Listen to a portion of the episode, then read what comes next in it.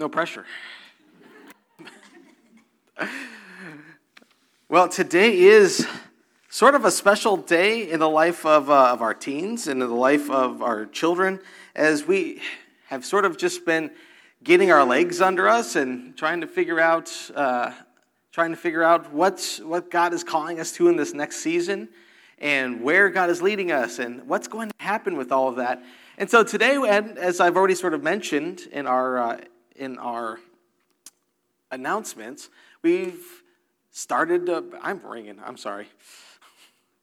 Um, we've started, uh, we've started our brand new programs and we're getting moving in on things. We even had some uh, go ahead and be promoted. Promotion Sunday is usually earlier, but we weren't here earlier. So, I mean, let, let me, I'm sorry, guys, I'm going to embarrass you. I don't even have all of my group here today, but like, like Wesley, could you wave? Hi, Wesley. There's Yana over there too. Well, Yana, could you wave? This is what you have to look forward to, is me calling you out in the middle of a sermon. Welcome to youth group. Um, but uh, it's always exciting for me to see that, that movement of seeing people being handed off carefully from one group to the next as we've been working in and throughout their lives. So I'm excited about the next years coming up and watching all of this because you guys are probably excited to see it too. Most of these kids here that I've, I'm going to use the word kids, and I don't mean anything by that, guys. I'm sorry. Um, but most of these kids have actually been here for a long time. Some of you I've talked to, you're having a hard time seeing them because you remember them when they were like, you know, the five year old terrors running around. And, and now they're just, you know, 12 year old terrors running around. And it's actually, they're really great. I have to admit that. They're really great.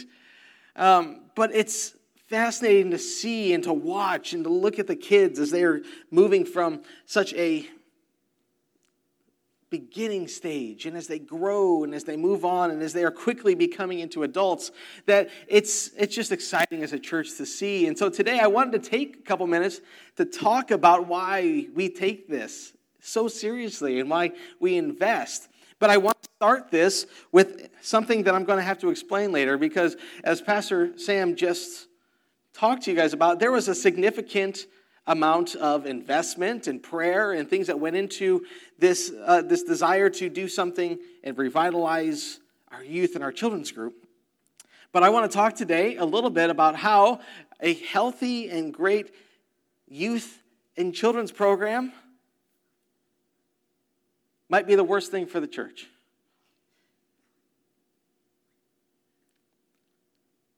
And so, if you've got your Bibles, I'm not answering that yet. But if you've got your Bibles with, with you, we are going to be reading out of one of my very favorite, favorite verses, especially when it comes to our kids and, and youth ministry. But we're going to be reading out of Psalm chapter 78. And it reads like this O my people, listen to my instructions. Open your ears to what I am saying, for I will speak to you in a parable. I will teach you hidden lessons from our past, stories we have heard and known, stories that our ancestors handed down to us. We will not hide these truths from our children. We will not we will tell the next generation about the glorious deeds of the Lord, about his power, about his mighty wonders. For he issued his laws to Jacob, he gave instructions to Israel. He commanded our ancestors to teach them to their children, so the next generation might know them.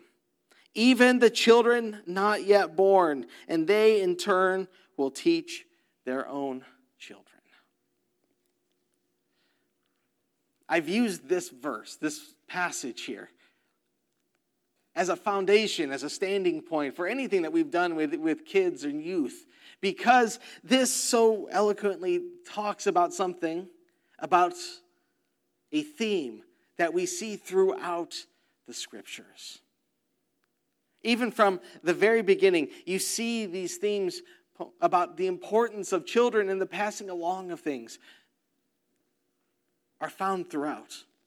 They're part of God's plan, they're part of what He has been doing. He, has, he is part of his grand plan for our family, for our church here.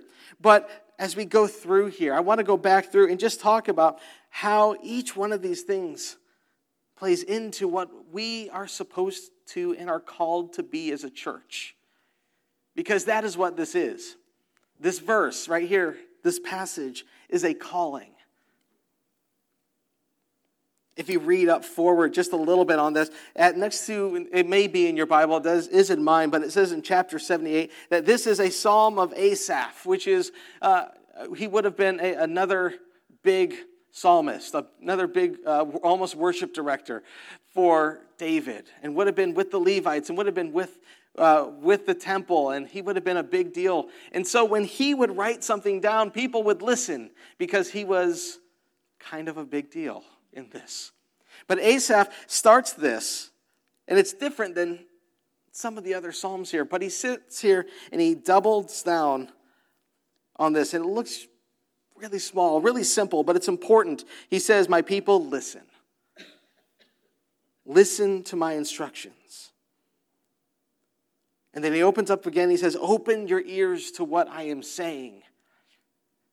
I know sometimes we repeat ourselves, but in this, in a psalm, in what they were saying, if you repeated yourself, that was a really big stop what you're doing. Have you ever talked to somebody and you could tell that their attention isn't quite there? And you go to them, hey, could you listen to me for a second? And they may still be down on their phone, like, yeah, sure, what do you got? And you have to stop them and say, no, no, no, listen to me. That's the extent of what Asaph is saying here. And he starts talking about these stories, these things that were handed down from generation to generation. He starts talking about these stories he starts talking about these truths. He starts talking about this God that they, uh, they have given everything to, that they are so devoted to, and tells them that we have a duty. We have a duty to our children and their children. I love that song we just sang because it goes on with that it, to our children and their children and their children. There have to be, there is a command in here. There's a command for us that speaks to each and us, every one of us because it says, We will not hide these truths from our children. We will tell the next generation. And so, what are we telling them? Quite simply, we're telling them the glorious deeds of the Lord about his power, about his wonders. We're telling him about who God is. At the very basic level, it sounds like that should be a given. But it's a reminder to each and every one of us that in our call here, it is our job, it is our role, each and every one of us, to tell the next generation about this God that we have served, that we have loved, that we have seen what He's done for us and in our lives. We have to tell them. I know so many times we think that they will just see and they will watch, and that's true. They will know so much just by watching you. And that's part of the call. But there is a call for us to actually hand down this knowledge to hand it down, not to hide these truths. We have learned so much. To not hand down these truths would be like watching your own child or somebody else making a mistake that you very clearly could have told them otherwise. It's like watching somebody somebody on the street walking toward a manhole and thinking to yourself, should I tell them that they're walking into a dangerous spot or should I just let them figure it out? Because maybe they'll figure it out. There's a call on us to actually go out and to call or to, uh, to teach. But it's not just for knowledge. It's not just for this head knowledge that we have that we know who God is. Many people have gone through church from beginning to the uh, from beginning of children's all the way out and through teens and onto their adult lives and they know so much but that does not translate into their lives. There has to be a reason why we are transmitting this information. He commanded our ancestors to teach these instructions to their children. So so the next generation might know them so the next generation should set its hope anew on God. Not forgetting his miracles and obeying his commands. Then they will not be like their ancestors, stubborn, rebellious, and unfaithful, refusing to give their hearts to God. Again, let me read that just one more time. We teach, we preach, we, we care about our kids, we pass on the knowledge, not just so that we can say we've done it, but so that they may know who God is, what God's done, what He continues to do. We teach our kids, we teach our youth with the hope, with the prayer that they may not just know God, but that they may come into this beautiful connection and relationship that we have found. We teach in order so that they, not, they may not just not know who God is, but they can be in that relationship with Him and in turn that what they've learned from us that they pass to the next generation and that what that generation learns that they pass to the next and so on and so forth. So far has it been since the very beginning from when god came down to us and revealed himself. From Abraham to Isaac to Jacob and onward. Because we've seen in the Bible if you read if you go through the whole story of it you see this pattern. You see this pattern of generations when they're brought up and they're reminded and they're told, and you will see the generations flourish, and then they forget. And then they go through a period of hardship. And then they will find God again, and then they will, they will flourish for a couple of generations, and then they forget. And then it fades down. You can see it all the way through the Old Testament into the New, where it's a big, almost like a roller coaster of ways.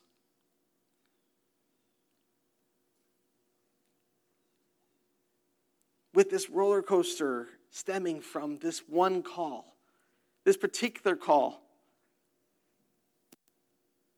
to tell the next generation, to bring them up, to show them who God is, to show them who He can be.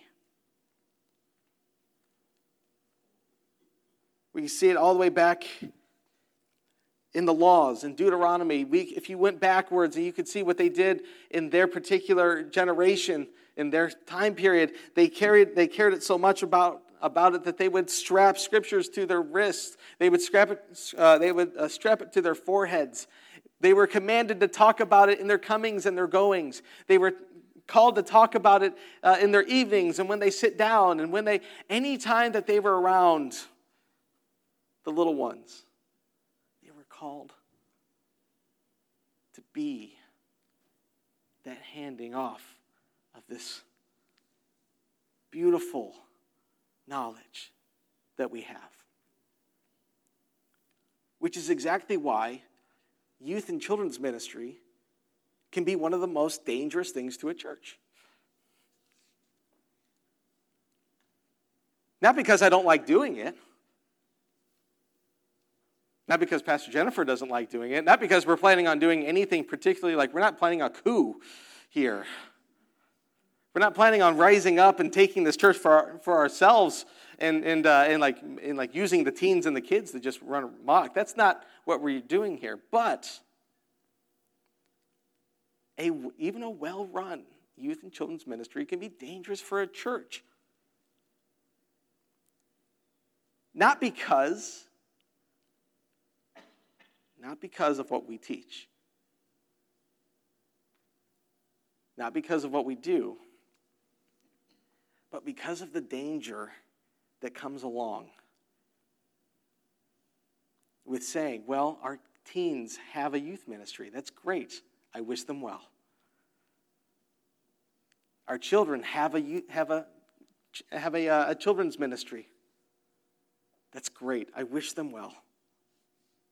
And we can sit, I'm not trying to step on toes here, in all honesty. So I'm not speaking to anybody. I don't know you all that well yet, so I can't do that yet. But all I'm saying is, in a generality, we can fall prey to this trap that believes that even though that because we have a youth ministry because we have a children's ministry that we don't have to do anything that we don't have to be involved that we don't have to they're being taken care of and that's great and we want to support that and we want to make sure that that, that we are supporting that. But can I tell you something? And I need you to hear this. They need you. They don't even know it yet. But they need you. Because the command that we have here in verse in chapter 78 and throughout the rest of the scriptures is not to teach your, or to have a youth ministry or a children's ministry to make sure that they're teaching your kids, to make sure that the kids in the church are okay and they're learning. The call is on each and every one of us. A lot of times we like to think of, especially on promotion Sundays or, or when we're talking about the next generation. These are kids and our teens. They are the next generation. They're coming up. They're moving. And we like to think of our, we like to think of that process as sort of being like, like a baton passing off, right?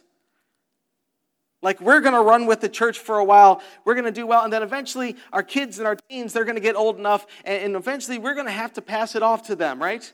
We're looking behind and we're going to pass it off, and as soon as they're ready, we're going to pass it off, and they're going to move past us and, and continue on the race. It's a great metaphor but it breaks down when you're talking about the church.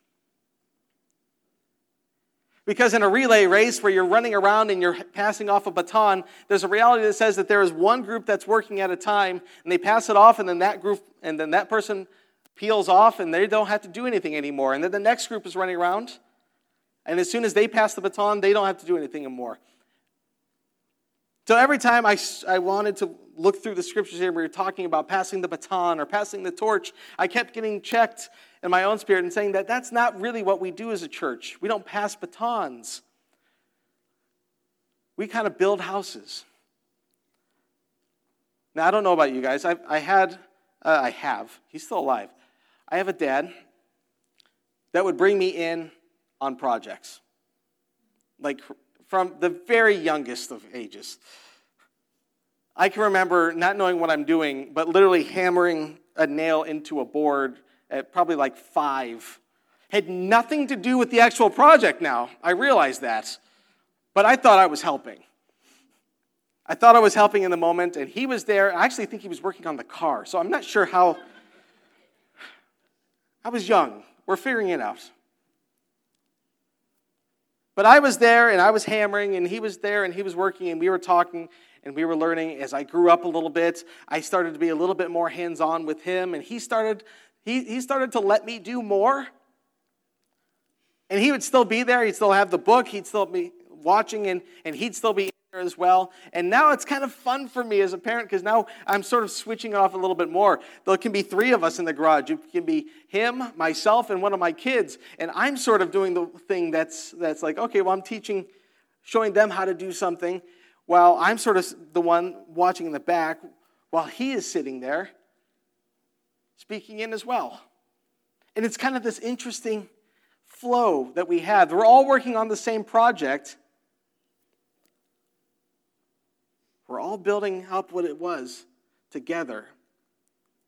It never was, and it never had to be, okay, well, you do this, I'm going to leave now. It's your turn. And then when you're done, you pass it to the next person, you pass it to the next person. There is a, we are building something together as a people, as a church. And I don't even like saying the words that, I don't even like saying, hey, our kids are the church of the future. I don't even like saying our kids are the church of the now. Because our kids and our teens are part of this church.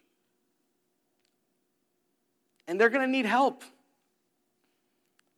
And it goes beyond just Sunday school teachers and, and people to help out. They're going to need people to just come alongside them, to be a friendly face, to be a listening ear when they don't want to hear what their parents have to say, or even their youth pastor. To be that friendly face, to be that connection, the one that showed them Jesus. I know it's kind of scary at times. Teens, I don't know if you know this, but you're scary. And the chuckles out there tell you that's true. They don't mean to be, by the way. They actually haven't bit me yet. But as a church, in what we do and who we are and what we want to be and what we want to strive to be is not just not just preparing the way and getting out of the way and not just making sure that we have the right ministries for them and getting out of the way we are called to pass along that our children may know and that through that their children may know and then through that, that their children may know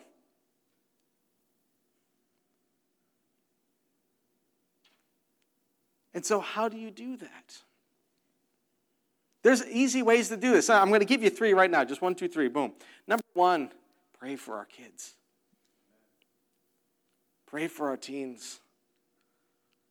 They have to deal with so much more than you would ever have to even expect or imagine. And I am convinced, having done youth ministry here and there for the past 15 years, what they have to deal with now is way scarier than what they ever had to about 10, 15 years ago. And it's not getting better. Pray for your teens. Pray for our kids. Number two, very simply, be involved. It doesn't have to be much, but let our, let our kids know that you love them and that you care for them, that you're there. It can be a smile, it can be a hi, it can be a how are you. It doesn't have to be much, but let them know you're there.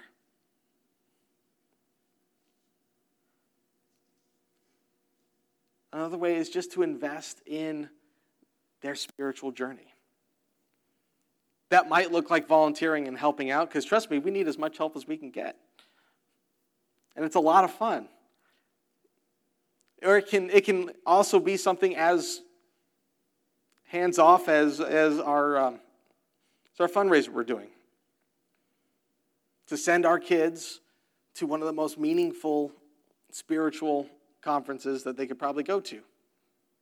It's an investment in them. So there are ways we can do this, and there are different routes, but the only thing I want you guys to see and know and hear is that a youth ministry, a children's ministry, even a youth pastor and a children's pastor are not enough. They need you.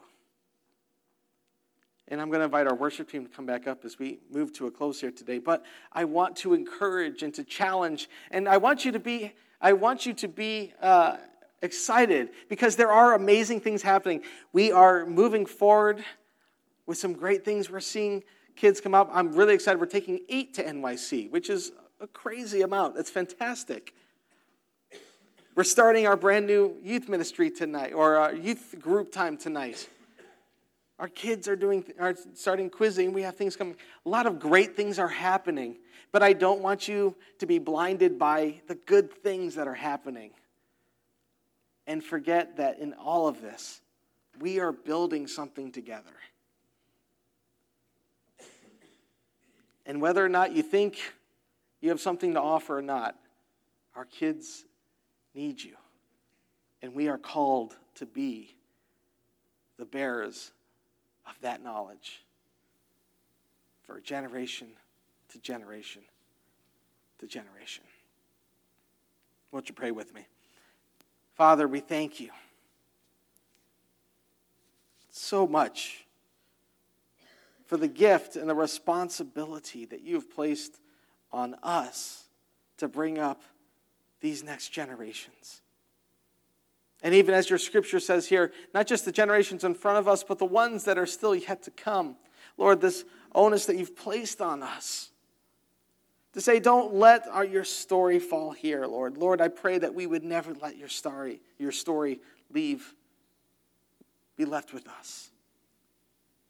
Lord, I pray that you would give us those moments and those opportunities, that you would allow us to understand in each of our hearts our own need to be a part of this wonderful command that you've given us.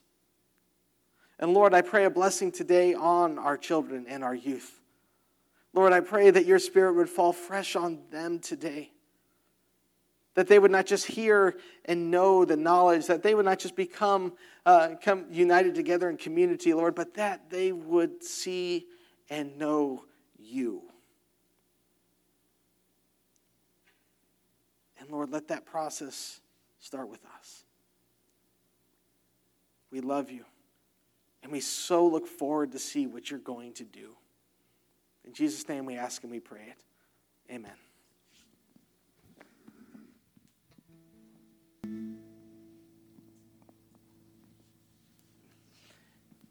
Amen. And a blessing as you leave. May God bless you and keep you. May make his face shine upon you this week. And may we go in the knowledge that he has put us in a beautiful place to be the ones that this next generation needs. Go in the peace of the Lord today. You are dismissed.